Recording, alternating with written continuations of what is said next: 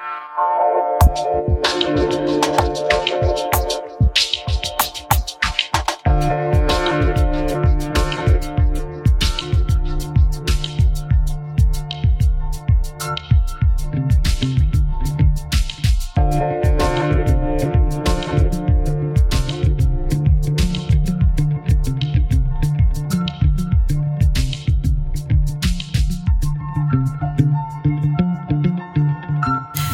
Welcome back to the Magic of the Spheres podcast. This is Sabrina Monarch, and this is a show about spiritual lifestyle and personal evolution. Wow, about this episode. This episode with Avery Hopkins of Kymia Arts is full of fantastic stories about alchemy, literal alchemy. Avery is an alchemist, and in this episode, we discussed how he got into alchemy, what alchemy is, and some stories about the magic that has come of this path, both for himself and people who have worked with his metallic oils and his other products. If you want to talk about destiny or getting clear signs from the universe about your path, I'll just say wow again at how clearly guided Avery has been onto this path. I love stories like his that express how intricately the universe can and does dance with us, sometimes in a way that I wouldn't say feels unreal, but hyper real. I mean, have you heard the universe talk back to you in the form of signs, uncanny synchronicities, the path unfurling before you? Sometimes I know people can get spooked when it feels like the universe is talking to them but it's actually normal to interact with the universe. And it's part of why I created this show to talk about things like this. You know, spiritual lifestyle. What does that really mean? It's living a spiritual life. It's not just spirituality happening sometimes, but it's that bigger picture, that experience of the universe permeating all of life. And if this is your first time here, I'm Sabrina Monarch and I'm an evolutionary astrologer, which means that I look at astrology from the perspective of the soul's ongoing evolution, both when I write forecasts for what the collective might be experiencing and when I work with clients one on one. I write weekly forecasts at my website, monarchastrology.com, to put words to the pulse of the current planetary transits. These forecasts are loved by readers, and I think they're pretty juicy, so I hope that you'll check them out. That's monarchastrology.com. Also, Avery has offered the Magic of the Spheres listeners 20% off the products on his website, kymiaarts.com. That's K Y M I A arts.com. I'll also leave the link in the show notes. Um, but he's offering this when you use the coupon code MONARCH20. That's monarch and then the number 20. You can take the metallic oils. They each have a planetary association. For example, the oil of gold is for the sun and the oil of copper is for Venus. Those are two of the archetypes we talked about in the show. Um, and you can use these to balance and bring healing to that archetypal layer of your life. There's also tons of info on his website about the properties and effects of all of his products if you want to learn more. And alchemy and astrology both work with the maxims as within, so without, and as above, so below.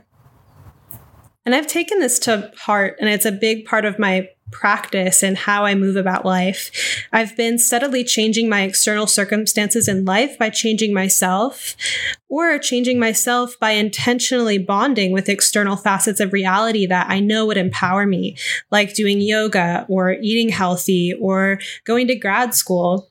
So when I bond with plants or medicines or alchemical oils, that's a way that I can play with this as within, so without maxim and change my life. So if you want to try that out too, use the coupon code Monarch20 for 20% off at Kymia Arts. And now to get into the episode, one more note. Please forgive the sound quality. It was a phone conversation, but such a good conversation at that, and I'm really excited to share it with you.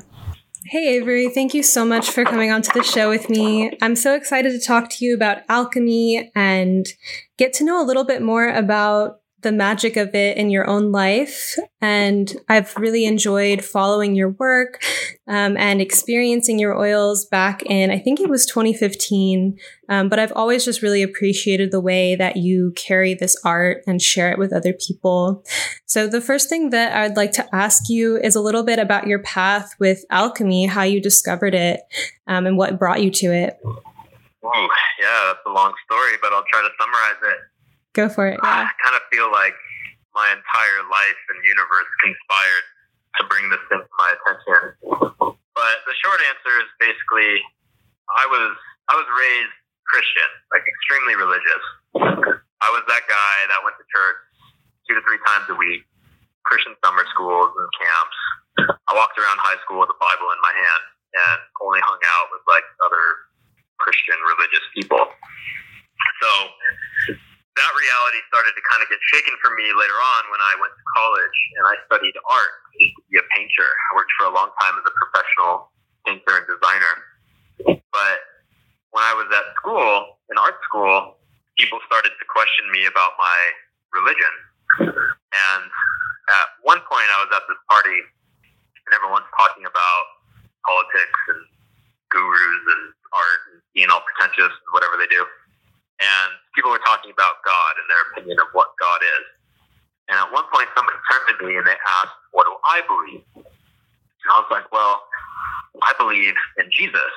And this entire party started laughing at me. Oh. Like 30 people, they're just they're just laughing so hard and making fun of me. And like, "Oh my God, I can't believe believe all this crap." And and it made me feel humiliated, obviously, and that was really shitty.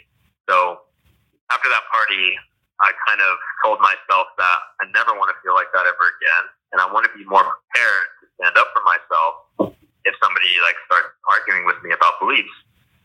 So I was like, okay, well maybe I'll educate myself further on my religion.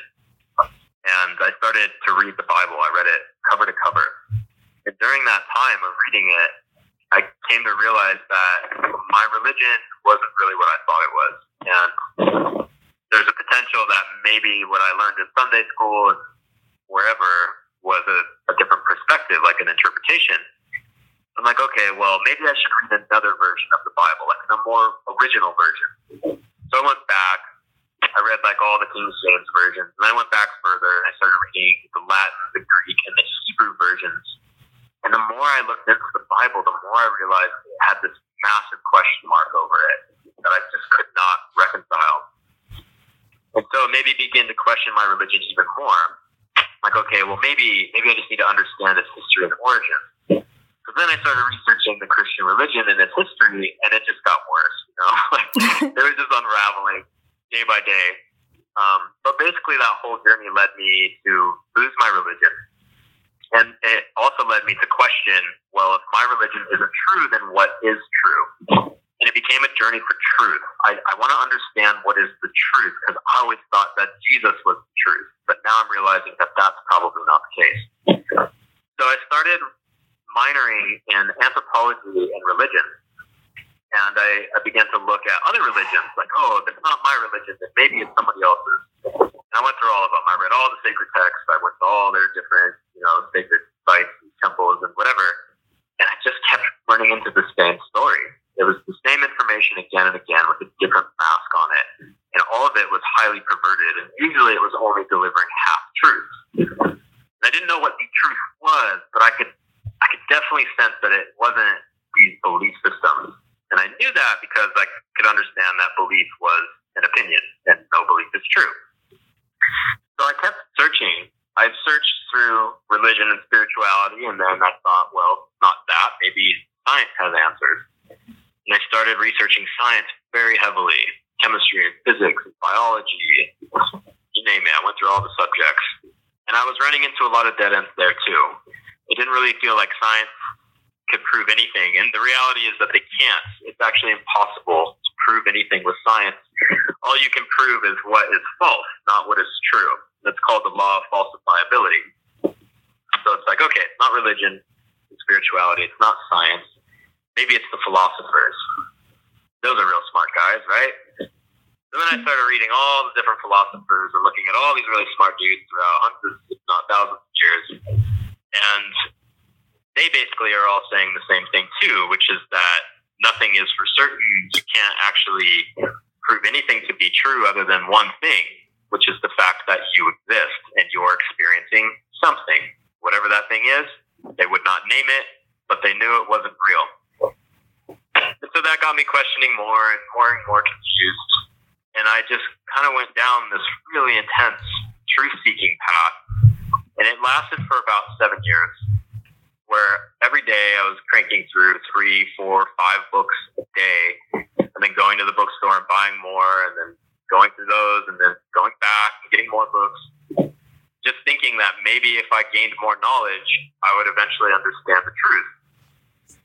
So during that path, that trip, I was at a bookstore one day, and you know, I'm looking at all these different subjects, hoping that maybe this one will give me more understanding. Maybe these biographies, maybe these, you know, scientific explorations. And after I had a pretty hefty stack of books, I was walking to the counter, and I passed through a section that I almost never went through, which was the Wicca section. um, and there was a book faced out that just said alchemy in big bold letters, and it caught my eye because I thought to myself, you know, I know a lot about basically everything at this point, but I know nothing about alchemy. And so I put all my other books down and I picked that one up and I kind of just looked at it. You know, I read the back, I looked at the table of contents, see what it was all about. And it looked like a pretty good starting point. Like, oh, they're talking a little bit about the history and the philosophies and the practices. So maybe I can gain a footing on this subject, and maybe this subject will lend some understanding to what truth is. So I bought that book that day, and I went home and I started reading it first. And it, I couldn't put it down. It blew my mind. Basically, everything I had ever been looking for, all my hopes and dreams, like all the understanding this truth seeking, it was being pointed at directly in this alchemical language. And I could see very, very clearly that the truth was there in alchemy, but I still didn't understand what alchemy was. So that became my new pursuit. Like, okay, I'm hot on the lead. I can see it. This is the trail. I need to discover what alchemy is and understand it more because the truth is in there.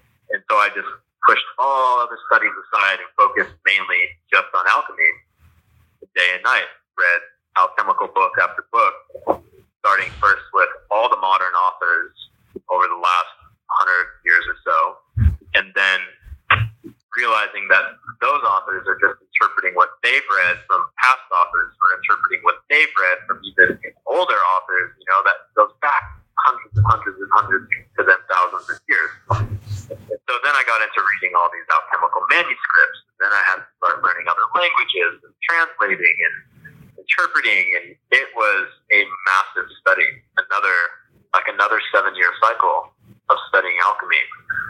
But when you talk about seven year cycles, does that have a significance? Because I know astrologically that seven is a really significant number. I've always found it as a curious coincidence, you know, because it was never planned to be that way. It just kind of happened. It's like after the fact, you're like, huh, go figure, right? There's another seven years that the cycle turns and I have uh, gained some new understanding, you know? Yeah, like I was just. I mean, that, oh, sorry. No, go for it. Um, I was just teaching some students today about transits, and I was saying that seven, like, watch what happens every seven years after a significant event, um, because it's a Saturn cycle. Like, Saturn takes about 28 years to complete its cycle. And so, I've divide yeah. that in four, and there's these like significant angular moments that Saturn um, will aspect a place that it had been before. So it's like if you first start studying something, seven years later, something is going to happen. Um, but it's just really cool to hear that number. Yeah. Yeah, I've definitely seen it come up in my reality a few times. And, you know, um, I let it be what it is, but I also think that it all starts to correspond. I had just wanted to say too that you have like a remarkable ability to focus, like a lot of determination. Um, that must just be part of who you are. Um, but yeah, I just really feel that from your story. Yeah, I, I think that was acquired, honestly, because I had a really messed up past and I was homeless for like 15 years of my life and didn't have family and was constantly struggling to survive, make money and get food and find a place to live. And most of the time it was honestly living under trees in a park. Um, and my determination came from not wanting that. I looked at other people living on the streets and how they just, you know, dwindle. They they lose their health and sanity. And And I've always had this feeling that there's something great within me, and I wanted to explore that. And I couldn't do it being a bum. I couldn't do it struggling. And so the only way I could get out was by educating myself. And I, I used to think knowledge was the path. I don't feel that anymore. And I, I, I think it's maybe just a stepping stone, if anything. Um, but I'm grateful that I did have that determination to change my reality and seek truth so that I could gain my own answers, establish my sovereignty, and become an authentic human being, which is a very rare thing in, in the majority. Yeah, that's really incredible. I actually didn't know that about you and I think it it also makes sense in a sense to be in kind of dire circumstances and then be so connected to your soul, find something that you're passionate about and it's like it's just so core to you that you have the courage to share it and you're not something that I really like to talk about on this show too is just like be honest about magic and talk about the things that you really care about. Um, there's no need to be private about it and it empowers other people too. So for people who aren't familiar with your work, um, what is Chem- Kymia Arts um, and how do you practice alchemy? Kymia Arts is a platform for alchemy in a demystified way. And it's the first thing you'll see on my website. It just says alchemy demystified and just gives a brief little synopsis. But basically, I, I study, practice, and teach traditional alchemy. I and then I remove all the mystification, which is the greatest part, so that you don't have to navigate some spiritual language. I can just be like, hey, this means that. This is how you apply that knowledge. People can go, oh my God, it's so simple. And I'm like, yeah, I know. I did all the hard work for you. Now you can use it too. So Super cool. I run, I run that platform, Kymia Art. And it's a website, it's a social media platform, and I also hold apprenticeship courses where people can come and study with me in my lab and learn even more of how it relates directly to your life and how you can utilize that knowledge. That's awesome. I also want to touch on something that you said about feeling like there was something um, how did you put it like there was something really important within you and that was something that motivated you to be on this path um, and so you make metallic oils and have this relationship with the oil of gold. Um, and I guess I have my own associations with gold, and it's associated with the sun, right? Yeah, that's right. Yeah. And so the sun in astrology is about specialness and grandeur of creativity and generosity of spirit. Um, so I guess I would love to hear more about the oil of gold and maybe, I guess, first a little bit of context about what your metallic oils are and how you make them. Yeah. Yeah, I focus a lot on the metallics because I feel it's the perfect place to represent the alchemical philosophy. It leaves, it really leaves no room for an argument if you're open to, you know, experiencing different perspectives. So, kind of have to understand alchemical theory to understand how this is even possible. But basically, alchemists believe that all things in life come from the one same source, and they call that source the prima materia, the first matter. You can relate it to chaos. You could relate it to undifferentiated consciousness. It's, it's infinity. It's eternal, right? It, all things are possible at all times. Whatever. So there's a lot going on there. Everything's going on there, and that's the source of all. But we view that same source, that eternity, that chaos, as three things the body, the soul, and the spirit. Or alchemists called it the sulfur, the mercury, and the salt. So everything in life comes from this one same source, and everything has these three principles. Everything has a body, soul, and spirit. So that's a great little philosophy. But another philosophy is from alchemy is to take no man's word. Can't hold a belief. You have to see for yourself. So, in order to not believe that theory that all things in life have a body, soul, and spirit, there has to be a way to test it. And that's what the alchemical lab work does.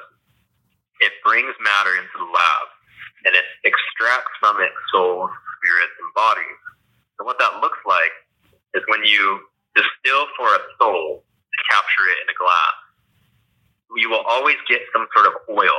It will become the essential oil, the essential nature of that thing. And even that word, essential, comes from the root esse, which means to be. It just is. It just exists, the soul. So you can extract the soul of something and you'll get an oil. And now we can look at that oil like the soul or the consciousness of that thing. And then you can take your material and ferment it, let it putrefy and die, and it will release a spirit. And you can distill that spirit out, and that will become the spirit of that thing, which will look a lot like some sort of liquor. And then once you've extracted the soul and the spirit, you can calcine this thing down to nothing, down to ash, and leach those ashes and get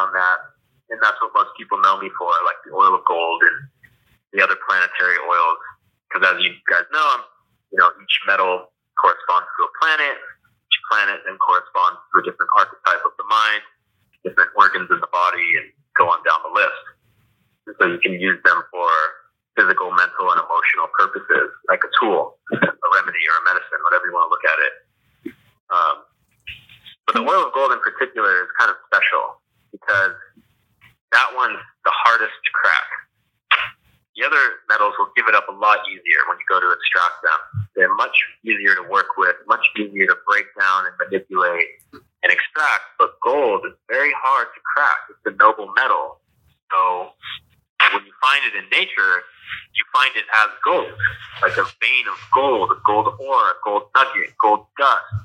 You don't find gold oxide and gold sulfate, whatever, because it doesn't bond with anything else naturally. So it never tarnishes and it never corrodes and it never will be found to be sort of ore. It will always be itself, a sovereign metal. And alchemists viewed that as a sign of maturity, of wisdom. So they looked to gold to extract its soul, its consciousness, so that they could weave it into their own through what we would consider communion by ingesting it, communing your soul to its soul and learning its lessons and waking yourself up and becoming sovereign physically, mentally, and emotionally. So it was always the highlight within all the traditional texts was, was working with gold. That's really cool. So, what has happened um, in your life from ingesting the oil of gold? Whoa, a lot. Um, I feel my life drastically changed as soon as I started working with it. There was all the change leading up of, you know, getting through my truth seeking phases and then studying alchemy. And then I had to then make the transition from studying and reading about alchemy to then applying it and doing it. And that was kind of a big leap and a really scary one. Um, so that transition alone completely altered my life because it's one thing to have this cute little interest in these esoteric books and manuscripts it's another thing completely to start buying chemistry equipment and setting up labs in your living room and, you know, actually showing people that this might be real. Everyone thought I had lost it. Like I actually I actually did lose every single one of my friends. And wow. they all said I was going crazy. So there was that transition alone. But then I started to actually do it and understand the processes and work my way from the plant to the minerals, finally the metals. And there's a whole other seven year cycle that we can look at again is my laboratory explorations before I got became a musician. But when I finally started taking the oil of gold, my entire reality shifted instantly. The, like for example, when I made my first ever batch, and it takes months to make these things, right? So, so I get to the final product months down the road. When I finally finished one, I made the first ever finalized oil of gold I had ever made. I was standing in my lab, which was just a little bedroom in this apartment that I was renting in Arizona. And I finish it, I bottle it, and I cork it. And as soon as I like put the cork in the glass, I heard all of these people outside screaming, like screaming bloody murder. And I just like stopped and I listened. I was like, what is going on? There's all these people in the street screaming. So I went outside and everyone was standing in the middle of the road looking straight up. And the moon was being eclipsed and it was turning into a blood moon. And no one had any idea this was coming. Like, it wasn't in the news, it wasn't in the forecast. I didn't know about it. And I even I like look at astrology and pay attention to it. This came out of nowhere, and it freaked everybody out.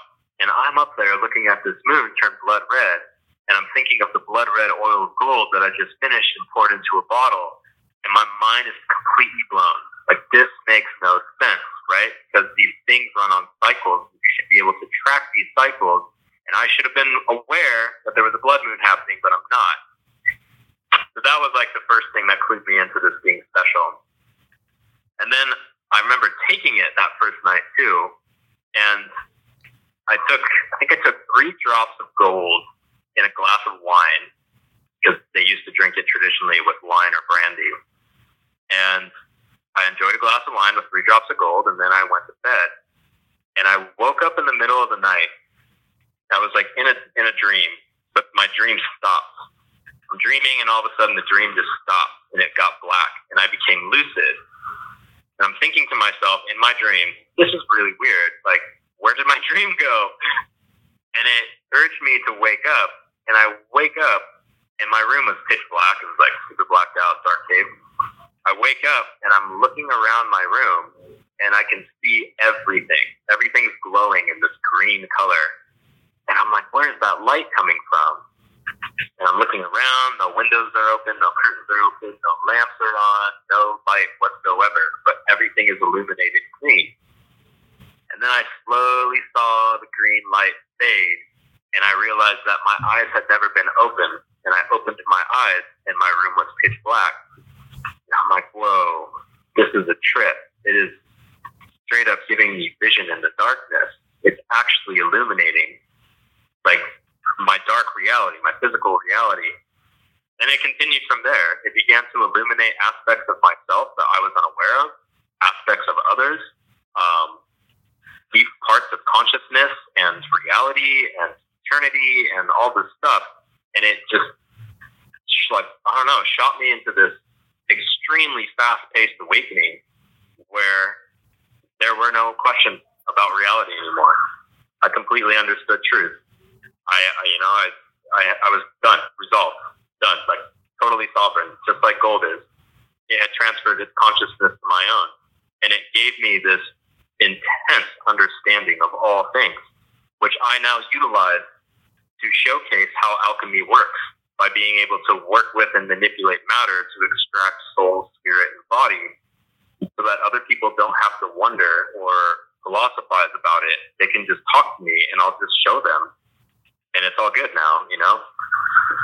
That is so incredible. Um, how like amazing and rewarding too to have those kinds of experiences from the work that you were doing and also this path that you've been on of like the pursuit of truth.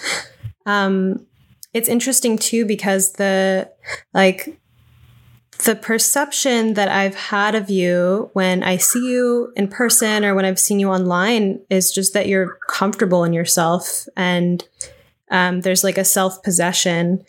And I feel like that is a really, in terms of like having beliefs um, or having an experience with reality that is outside of convention, I feel like there's a phase of insecurity or maybe trying to prove something or any of that. And then you have these like direct experiences of truth and it is totally transformative. And it becomes i guess like the sun you know astrologically i think of it as so generous.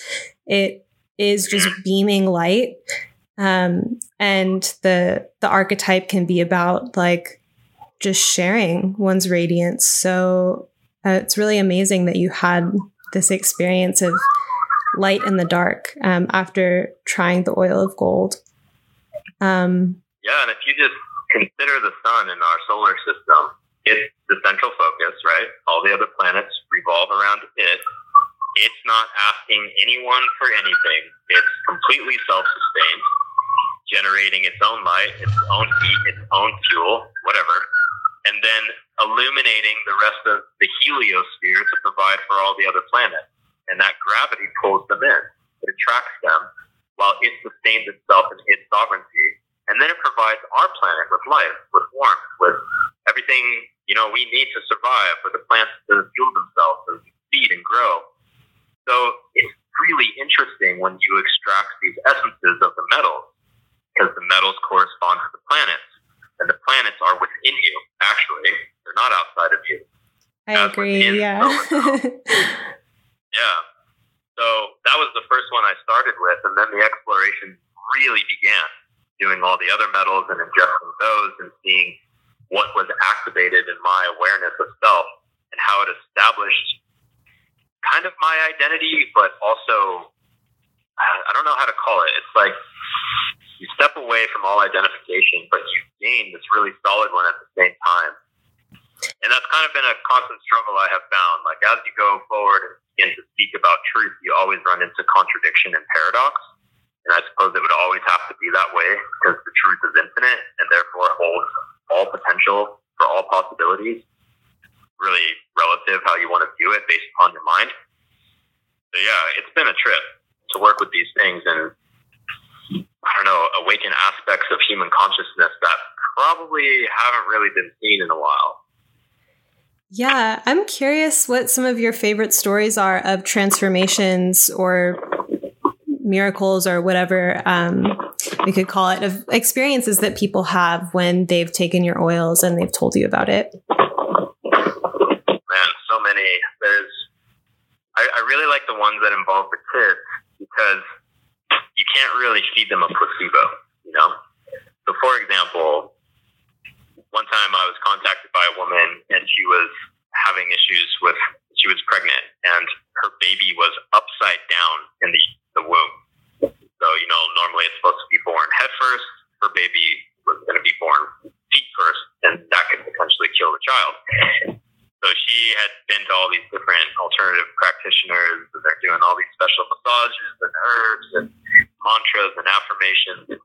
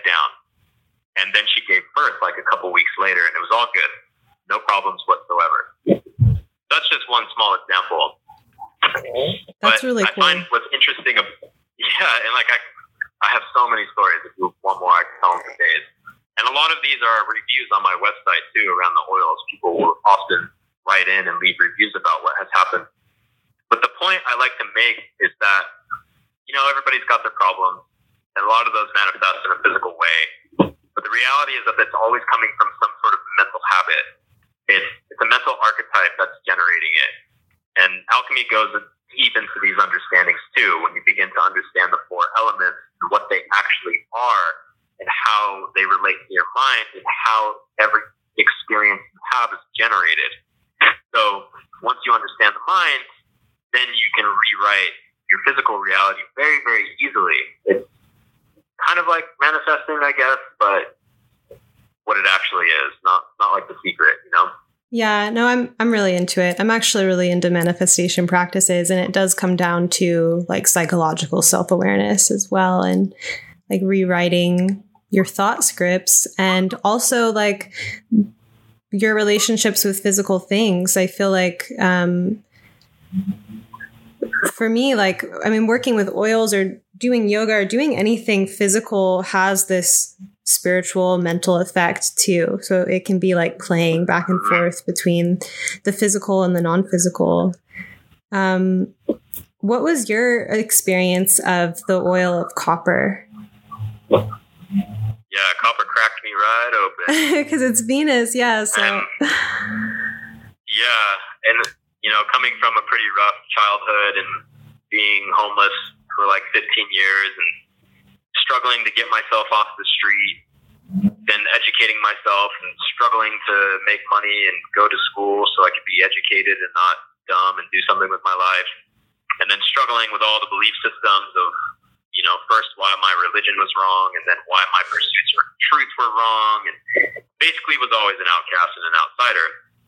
So because of that, I closed myself off and I became really, really good at pretty much putting up a front that was either really mean, don't mess with me sort of thing, or I'm too cool for you, don't mess with me.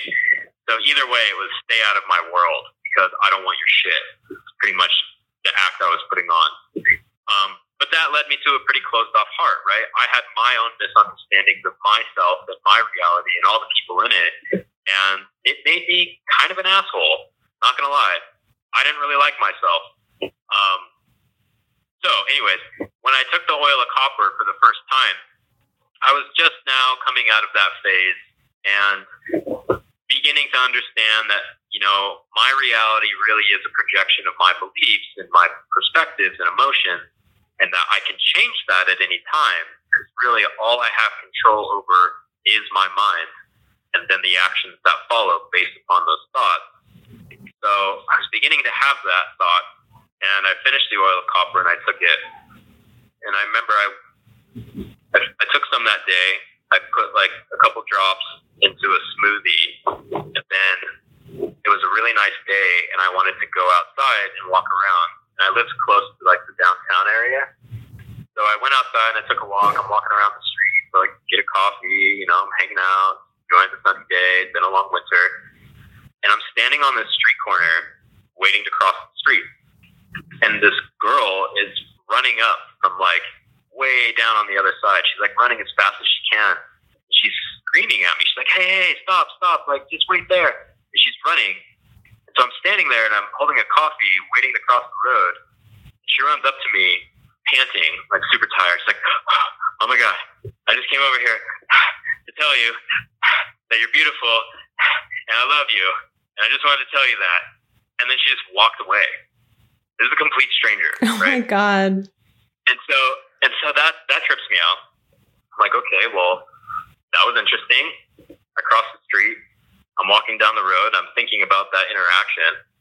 And then this couple walks past me. They're an older couple and they're like holding hands and walking. And they're just like, like, wow, you're so beautiful. Like, you must be so inspiring for so many people. Keep doing what you're doing. Another group of strangers, right? I'm like, whoa, what is happening? And I had to stop and I sat down on a park bench and I just started crying, which I didn't ever do before. Like I was a very, very solid individual, didn't really express emotion and definitely didn't cry. And I just bawled my eyes out because I was like, wow, I actually am awesome. I am beautiful. Like I I I do deserve to have a good life, and people do actually appreciate me. And I just came to that realization and understood that I had been creating my own suffering, and it all hit in a moment. Everything changed. So the Venus archetype has become one of my favorites ever since. It's, it's honestly, it's one of my favorite oils. I love making it. I love taking it. Um, and I, I feel very comfortable with those lessons now, and so I just get to enjoy that. But something that needs to be noted about metallic oil, I mean, alchemical medicines in general, is that everyone expects when they take something like this to heal something physically. They, they look at it like a drug. If I put this in my mouth, I'm going to start tripping out. I'm going to feel super energetic and happy, whatever they want to believe, right? But that's actually not the reality. It doesn't really make you feel things physically. Everything else changes. Your reality starts to interact with you in a different way.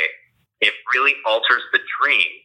And it does so on a level that is so subtle and smooth that you don't even realize it's happening at first unless you stop and really consider what just got reflected back to me and what is the only thing that I've changed before these experiences started to occur. And every single time, it's always, oh, I just took an oil. And now everyone's treating me differently. It's amazing. That's really incredible. Um, that just inspired me so much. And I mean, I have such a love for the planets, and I feel like um, communing with them and talking with them has changed my life in really drastic ways. And it would be amazing to interact with them through metallic oils, which I have a few times, and um, through yours. And I've had cool experiences with them too. Um, I know one time after I took something of yours, um, it was it was back in 2015 but that night i had an astral plane experience where i was dating someone at the time and he and i found each other on the dream plane and it was really lucid. And in the morning we were talking about what we were wearing and we were just comparing notes from the dream. Um, Nice. and it was just yeah it was really cool um, to have just kind of been launched into this uh, different relationship to the astral plane from taking an oil Yeah, absolutely. I, you know, I, I like to designate the difference between knowledge and understanding.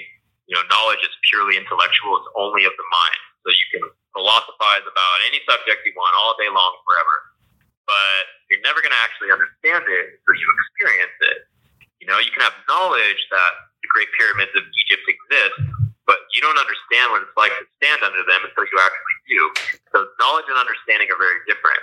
I find that a lot of people have knowledge of the planets, and the chakras, and you know correspondence and whatever, but very, very few people have understanding. Everyone likes to talk about their opinion and perspective, but who can talk about their experience? And that's where the oils become such a valuable tool because it's like, wow, I can actually weave this archetype into my consciousness, into my being, and experience it from the inside out and then from the outside in and I can talk to you from exactly that perspective of what I see rather than what I think to know, man, that is infinitely more valuable. I don't know who wouldn't want that. Yeah, it it is important with astrology as well to like have um, a direct experience with the planets, and you can read and interpret or read other people's interpretations, and that can be a portal into direct experience. But it is really powerful to pray, speak to the planets directly, and start to notice how they manifest in life um, and experience them that way. I know what you Totally. mean. Um, And this is just one tool uh, to do that. Of course, there's an infinite avenues. This is just one of them. it is really cool that you you created this like from a lab from this like willpower and this desire to understand. Um, i'm curious how your experiences with so how was the trajectory of you know you started this business or you started maybe it wasn't a business right away but you started practicing alchemy and you lost all your friends um, and now there's a good deal of interest in the work that you're doing. So how did you kind of transition into um, and maybe venus and copper helped but like receiving that shift um, and that transition yeah, You know, I never wanted to start a business. Even to this day, it's not really my main interest. And I get a lot of judgment for it. Everyone tells me that I can't do this and this is, you know, esoteric knowledge. It's not to be shared with the the non-initiates, whatever. I don't know. I get a lot of crap, but um, I never imagined I would do this as a business. To me, it was always my private pursuit. This was my journey, my practice, and I'm doing this for me. But you know, over time, people become aware of what you're up to. I made new friends. New friends come to my house. They see all my equipment. They start asking questions. You know, neighbors peek through my windows. They see what's going on, and I have to find a way to like explain myself. So originally, I would say, "Oh, I just make essential oils," because I make oils. I didn't need to tell the whole philosophy behind it. And then people are like, "Oh, oils! I love oils. Can you make this or that? Can you help me with, you know, my psoriasis? Do you have something for all of my problems?" And I'm like, "Okay, well, yeah, I, I can help with that because I understand it." And I would begin to give people oils.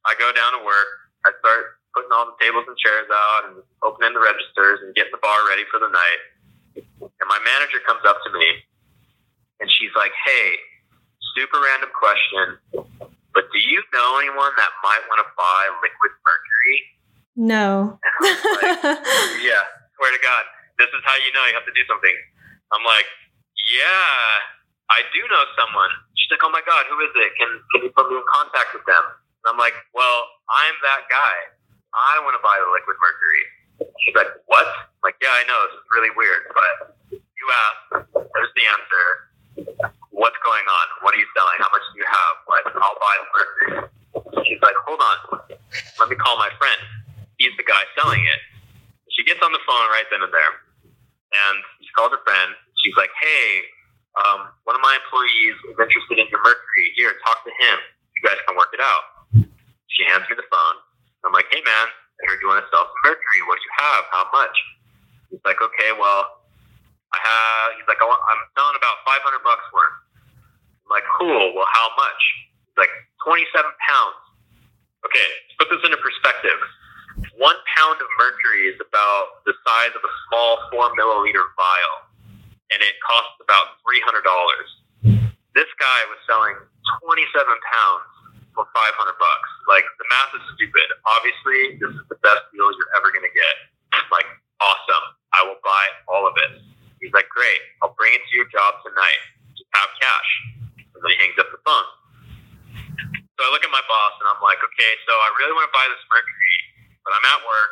I don't have $500 cash on me. Is there any way you can, um, you know, front me some money and I'll pay it back? She's like, yeah, totally. Just take it out of the register and we'll pull it out of your paycheck. I'm like, great. So I get 500 bucks.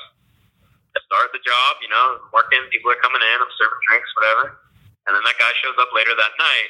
It was like a drug deal. It was so shady. Guy's all like holding this bucket, padded with um, with with phone. He's being all shady about it. He like hands me the bucket under the bar, and I hand him five hundred dollars in cash. And he just like leaves and walks out the door. And now I have all this mercury. So I got it. I bought it.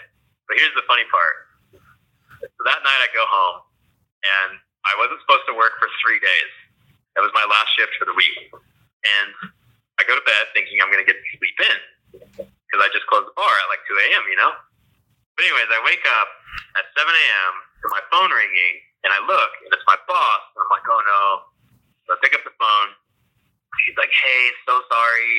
I really need to call you down for a meeting. You know, we're changing some policies, and you're the bar manager, we really need you there. I totally forgot to tell you. I'm so sorry. I know it's your day off. I'm like, no, it's okay. I'll, I'll be there. Like, just give me like 30 minutes. I gotta. I just woke up. I gotta get ready. So I get up really fast. I get ready and I go down to the bar expecting to have this uh, team meeting about policy changes. And I walk in and it's just my boss with my paycheck on the table. I'm like, well, I know what that means. He's like, sit down. I'm like, well, why am I sitting down? I thought we're having a team meeting. This looks like I'm getting fired. He's like, yeah, we have a lot to talk about. Sit down. I'm like, well, I don't really want to sit down. I don't want to get fired. Like, why is this happening? Like, well, we've been having issues with you because you haven't been following our procedures. I was like, what? I just got promoted like two weeks ago and I became bar manager. Everything was fine. I was like ranked top employee. What's going on? Like, well, you didn't refill the men's soap dispenser last night. I was like, oh, okay, I'm sorry. Well, the bar's not open. I can refill it right now. And, you know, crisis averted. I don't have to get fired. Soap gets refilled and it's all good. I'm sorry, I forgot to refill the soap. And he's like, no, we, we just really actually need to show how serious we are about policy and procedure. So we're going to make an example of you, and we're giving you your last paycheck. So that basically started off my whole journey in Kymia. I didn't want to do Kymia as a business. I never suspected I would have. I actually avoided it at all costs and the only thing that made it happen was the universe handed me exactly what I said I needed within moments of me saying I needed it and never let me off the hook ever since. So I surrendered and built Kymia, and I did it in three days. After I got fired, I was very, very short on money because I paid for all this liquid mercury. I didn't even have enough to cover my rent. I'm like, okay, I'm going to do this. I'm sitting down at this table and I'm not getting up until I have a website and I have a product and I have a business because that is clearly what's being shown to me. So I did. I sat at my table for three days. I didn't leave the house. I didn't eat. I didn't sleep. I didn't use the bathroom. Literally, I went into like crazy, just productive hyper mode.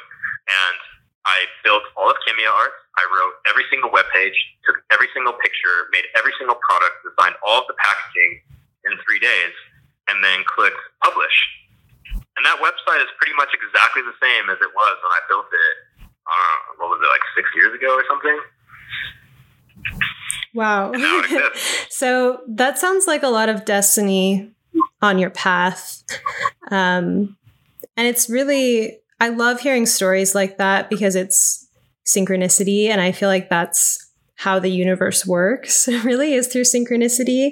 Um, but those stories are like almost like being hit in the brick by the like hit with a brick by the universe like it's so um blatant um so i love stuff like that yeah and it's been doing good ever since like at first it got a lot of negative comments um i was contacted by basically all the alchemists of the world that claim to be alchemists and different communities and forums and guilds and whatever. And I was asked to take it down. Nobody liked me doing it.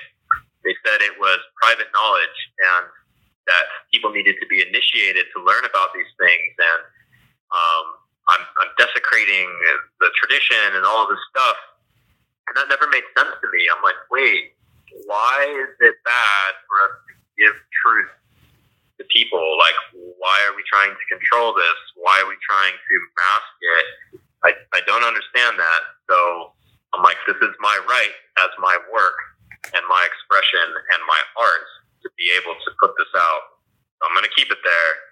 And if it goes down it goes down. And if it goes further, it goes further. I didn't ask to do this. It came to me. So I'm going to let it be what it is. That's integrity. That's honesty. And that's what I'm all about now that I've got this truth thing on lockdown. So I did. I left it alone. And for the first two years, I think it got a lot of bad press.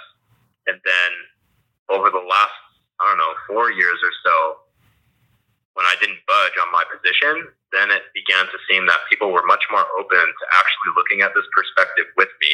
Because let's face it, I'm not actually trying to sell anything. I'm not trying to convince anyone of anything. I am simply practicing my practice, the alchemical practice. And if people want to look at it with me, they can. There it is. Awesome. Say whatever you want to say about it. Think whatever you want to think. But you can look at it just as I can look at it. And I will talk to you openly about it as transparently in a demystified manner as best as I can. And I honestly feel like that attitude eventually got people to respect what I was doing more so than judge it as being crazy. That makes a lot and now of there's sense. basically no argument. Yeah. Yeah, I feel like that's really important, you know, even for like the listeners. Really, it's like if you have a truth or and you have something that is deep in your soul, or like you have an offering to share. I think there is a lot of resistance at first. Uh, I have a lot of theories on why that would be, but I mean, it's almost like a little Yeah. sprout coming out of the ground, and it's so easy to just step on it and squish it, you know. And then when things are a little bit more established, it's like a whole big oak tree, and things bounce off of it in a sense. So, um, having that determination or just that confidence or just standing in your integrity and letting time pass by and continuing to do the work, something is going to shift. Um, that's kind of even the, I think like, if I wasn't being self conscious about using the word alchemy right now, I'd be like, it's alchemy. but yeah. Um, because I'm speaking, Totally. yeah, metaphorically. But have there been other spiritual or kind of business challenges along the path of practicing alchemy and sharing it with other people?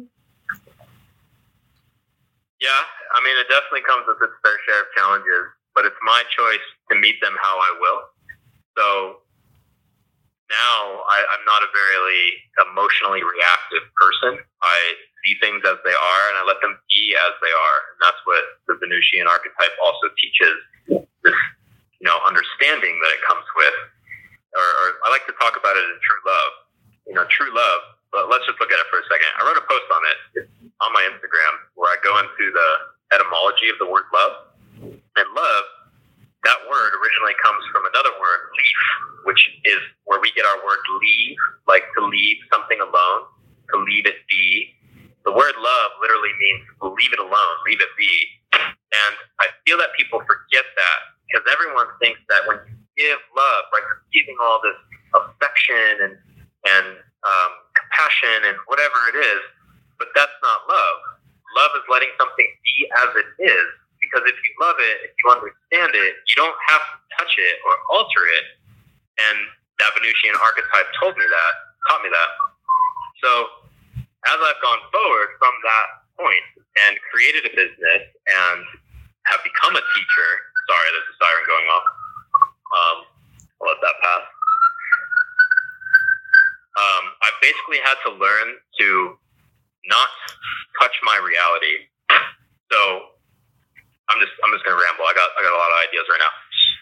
When I was going through all the studies of coming to my truth, right, finding alchemy, I went through the history and the religion and the spirituality and the science, but then I came to the philosophers. And the philosophers all seem to come to the same conclusion, which is that the purpose of life is self defined, and the best you can do is meet all experiences with virtue. And the word virtue means to be in accordance with truth. So every thought, every action, every word should be in the accordance of truth. And if you are doing that, you are living a virtuous life, and therefore you are living a fulfilled life and one that lacks suffering. I can really relate to that. One of the virtues that the philosophers would speak of was integrity. It's my favorite one, kind of like the foundational one, in my opinion. And integrity comes from two words, two root words.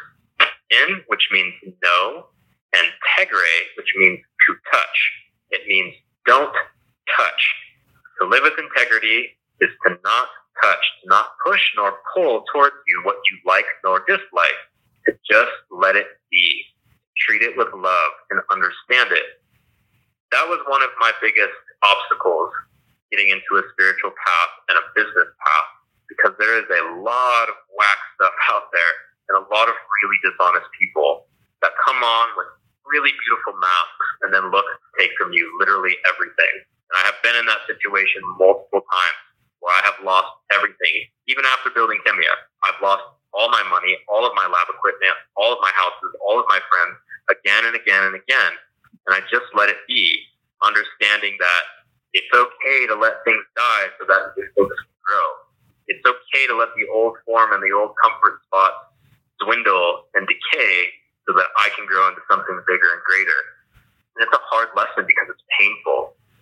But the reality is, is that I, as I've gained more spiritual maturity, I've recognized that, you know what, pain isn't always going to be absent and pleasure isn't always going to be present. But I'm happy to meet and work with both.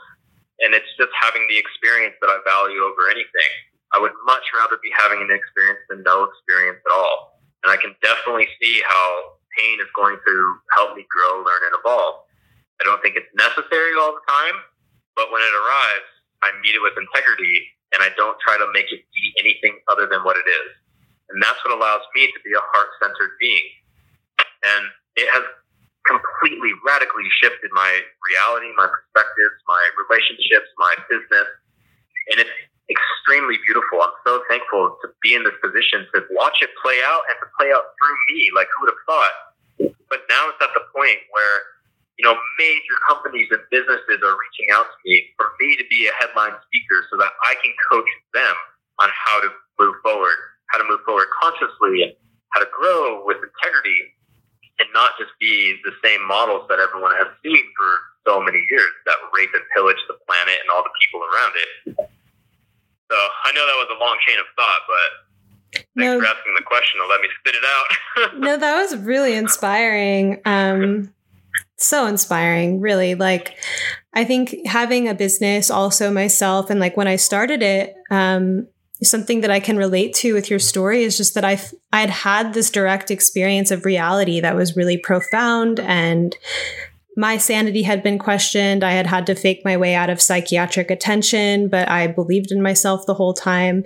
So when I came from that place, I just felt like I'm just going to share my truth to the world and see what happens. And really good stuff came of it. And it's still, I think at this point, hearing and getting the reminder to stay in integrity and just be honest, and that that's a really powerful business model. It's like, that's what's real. It takes so much energy to be something that you're not.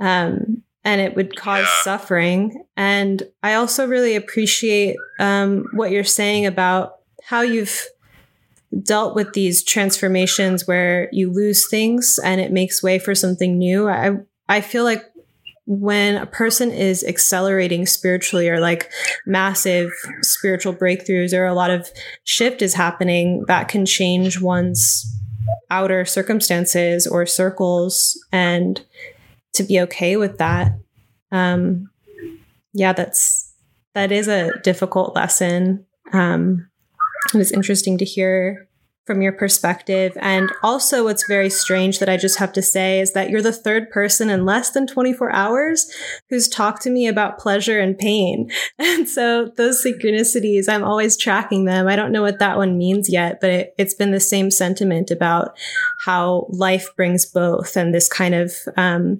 neutral, like, it's all okay um, message around it. Mm-hmm. It's tripping me out. Yeah. And I mean, pleasure and pain is a relative perspective. What is painful for one can be extremely pleasurable for another. So therefore, it cannot be true because it is changing. The thing about truth is that it never changes. It is infinite. It's always there. If the truth changed, then it would become relative, therefore making it an opinion or a belief. And everybody should know, just with understanding English language, that opinions are not truth. They're opinions. There's different words for it for a reason. So, yeah, to talk about our physical experience that we see outside of ourselves, it's always going to be dualistic.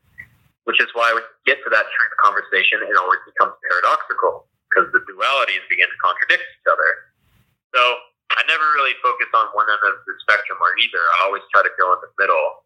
But I recognize that, yes, we do view good and bad. We do view pain, pain and pleasure up and down, black and white, whatever. And we always will as long as we are having an experience. But the only thing that I actually can control, this is another one of those stoic philosopher things, is that I have no control over anything other than my mind. I control how I get to view, how I get to perceive the situation. And that's what turns a bad thing into a good thing. That's what allows the alchemy to actually transform. So if we go backwards to saying, you know, when we talked about what is alchemy, it is the understanding of how consciousness relates to matter.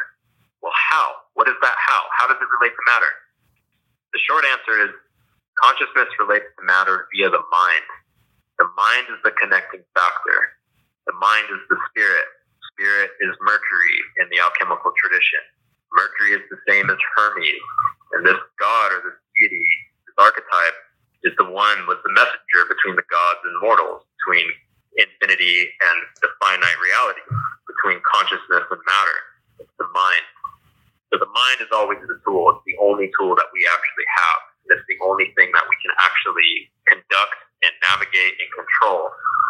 So really, if things are shitty for somebody, change your perspective, you know? And if it takes changing the environment or whatever else is going on to really bring that perspective in, then do that. One of the reasons I find value in using the metallic oils or different alchemical extractions is because I can take the archetype that I know I need to alter. Maybe it's the Mercurial archetype, maybe it's the Venusian or, you know, the Saturnian archetype that I can see is imbalanced. And if I take one of those medicines and ingest it and commune with it, it will awaken itself in me and I can bring balance to those areas where my perceptions were skewed. And then the change can happen from inside to outside. You know, you can take the oil and see your reality shift because your mind shifts. and it and it's very simple chemistry, right? All things are chemical in nature. I am a chemical, bioelectrical chemical being. You know, oxygen can get you high. So can water. So can any other substance. So all things have a chemical nature. If you put a chemical of any kind, like an oil, into your body, its chemistry will react with your chemistry, and it will alter the way your endocrine system works. Endocrine systems make different hormones. Those hormones affect the way that you think and feel. Change the way you think and feel, you begin to change your perspectives on your reality, and it becomes very, very real. So it all it's all working, you know, it's all connected, and it's all connected through the mind. So whether it's using some sort of mental tool or some sort of physical tool to change that mental archetype, either way, it's always the mind in the end that's altering, which is what is changing the physical. And that's what alchemy really is all about. You know, so many people like to designate it as being this art of transformation or transmutation, whatever words you want to use. We should now know it's just understanding how consciousness relates to mind. And we know how through the mind, or how consciousness relates to matter. It's through the mind. And if you understand those three principles, you know, consciousness, mind, and matter, or soul, spirit, and body, and you know how to navigate those through alchemical tradition, that is a great power. That is the great work. That is the magnum opus, actually. And when you draw it all out on a piece of paper, the graph you make is called the Philosopher's Stone. It's pretty wild. So, I want another one of my rambling things, but you got me thinking.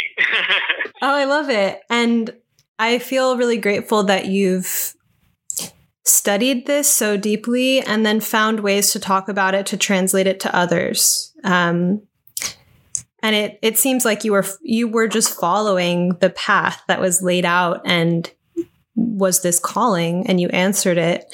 Um, and when I think about it, um, I've been like when I follow business people or content creators, it's a thing to like cre- get into something deeply and then learn how to transmit it and make it more accessible to others. It's a kind of service. I guess it's being like Mercury in a sense of translating something um, so that it's accessible for other people. And I really appreciate that you've done it in a way that maintains the integrity of it. Um, that there's a depth that you're sharing about it. And it's also so, I just want to clarify something with you. When if you have an archetype out of balance, because I feel a lot of the listeners to this podcast know about astrology. So um, let's say someone feels like Mars or Venus, or they can identify the planet that's out of balance. You can just take the oil related to that planet. It's not about kind of mixing it with another planetary energy. Like, how does that work? Yeah, it's definitely open for interpretation and exploration, but just to start, to make it simple for people, yes, let's say, you know, here's a good example. I had a guy email me one time. He he was like, "Hey, I recognize that my martial center. So in your body, Mars corresponds with the solar plexus, and then with your digestion and you know all the organs involved in that. But it also relates to the mental archetype of will and of confidence. So this guy emails me, and he's already he's already aware that his martial center is a little off because he lacks confidence. He doesn't know how to apply his willpower. He has digestive issues, and he's hoping that the oil of iron will help. But he just wants to double check that he's making the right choice, and you know it's kind of an investment for him. So he wanted to get some feedback. And based upon what he told me, I'm like, yeah, I, I do think that the oil of iron is best for you because it relates to Mars. I, I do think that will help. So he buys the oil and he gets back to me like two weeks later. And at first, the email is really negative. He's just like, You told me this was going to help me, and I've been taking it. I don't feel anything. I don't notice anything. This is stupid. You're ripping me off. Blah, blah, blah. Just like blaming all this stuff on me.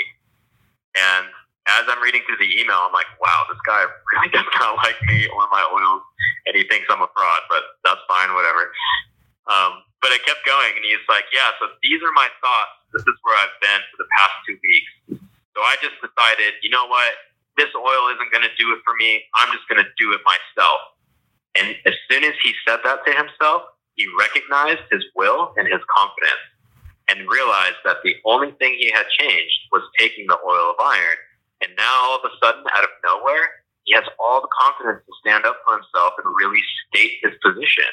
And it worked. It really did. So that is one way you can apply it.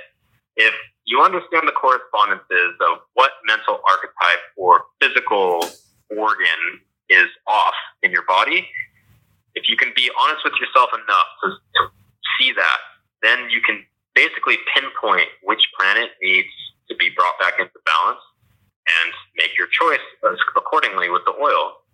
You know, another example would be a lot of people have issues with Saturn, right? Like we probably all see how people project all over Saturn as being this terrible negative thing. yeah.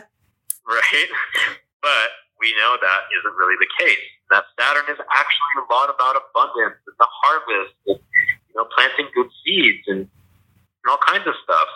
So basically, a lot of people avoid the oil that corresponds to it, which is lead. The oil of lead is lead is the corresponding metal for Saturn, and it's the root chakra in the body. It relates to the base of the spine, the skeletal structure, the foundation that holds you together and allows you to have your experience. Also believed to be the point in which spirit or mind enters the body and then begins to have the human experience. So a lot of people are afraid of lead, right? Oh my God, lead, it's toxic, it's poisonous, it's going to kill me. Don't ever look at it. Don't ever touch it, blah, blah, blah. And people forget that there is actually no metal inside a metallic oil. It, the point is that you're producing an essence that's coming from the metal. It doesn't put the metal itself in it. It's not like a colloidal suspension or a nanoparticle or a monoatomic. No, it's an oil. It's organic. There's no metal in it. You're not consuming lead. But I see all these people project this fear onto this oil. And the people that do that usually are the ones that do have a lot of fear and anxiety, which is really funny because that's exactly what the oil of lead usually works on. People have doubts, fears, anxieties, concerns, worries, paranoias, whatever. That is all not having a solid spiritual foundation, right? That's there's some sort of thought or belief in the background of that person's mind that makes them lack a sense of security. If you don't have a good sense of security, if you don't have a good foundation, how can you move forward? And so I've seen a lot of people take the oil of lead and just lose all of these crazy projections of fear, all of these crazy addictions to not only substances, but mental habits, and bring that sense of security back in, have that solid structure, have that good spiritual foundation, and then build on top of it just by taking a couple drops of oil for a few days. Very, very profound stuff. Wow. I love hearing the um, how you speak about the planets, and um, yeah, that makes a lot of sense for Saturn, and also, yeah, even just the ways that the metals are associated also makes sense. Lead and um, yeah. So, I guess I want to ask you then: um, Do you you work with the seven planets? Um, do you go out to Neptune or Uranus or Pluto, or they weren't like in the ancient um, astrology? So, yeah, I'm just curious about that. Um, I haven't featured it yet, but I have been stepping in that direction. So I've been extracting other metals than the ones that I currently have and learning more about them, studying them, so that I can release those later.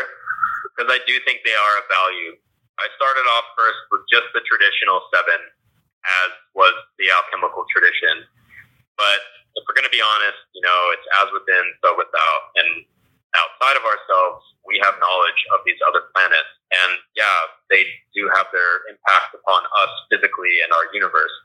So they should be considered. So I'm going in that direction now. I just haven't released that yet to the public because all that research really isn't in place. And I personally like to only speak from a place of experience. I am not here to tell people what I believe. I don't believe anything, in all honesty. I look and I observe and I relate back what it is I reserve or uh, observe. Um, so I want to be able to do that honestly with these new metals and with these planets so that people can actually benefit from what I'm doing rather than be set a new spiritual belief system.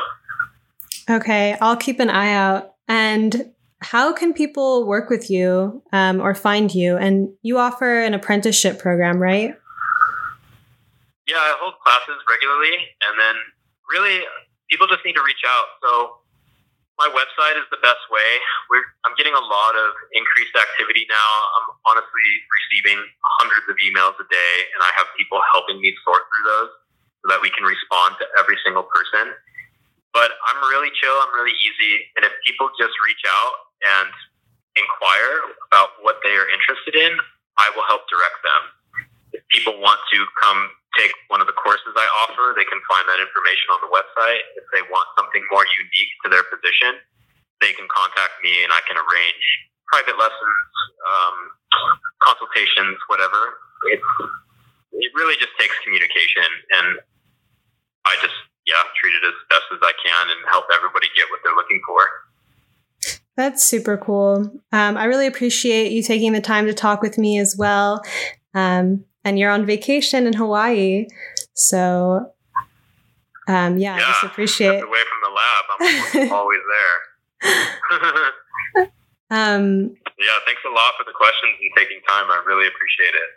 Yeah, it's been a real trip. I really like your stories, and I believe you that you have a lot more. Um, for days.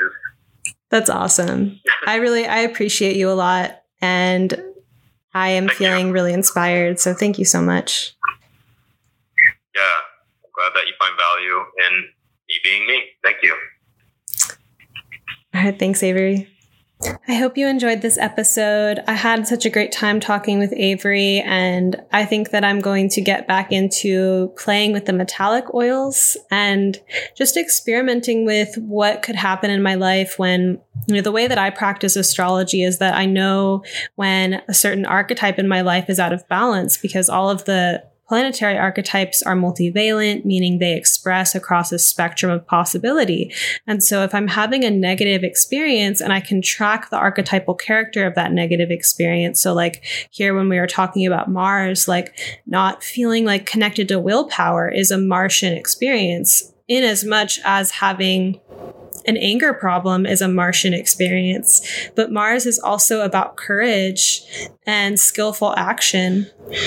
And so these are different ways that the archetype can play out. So when I know that I'm having like an issue with one of the planets in my life, to think that I could take an oil to kind of enhance that and make some shifts is really exciting. And so I'm going to be experimenting with that along with any of y'all who try it out. And I mean, I do have relationships to certain metals and uh, definitely like copper. Um, I feel a really strong connection with. But um, at any rate, thank you so much for listening. Thank you for being here and have a blessed day.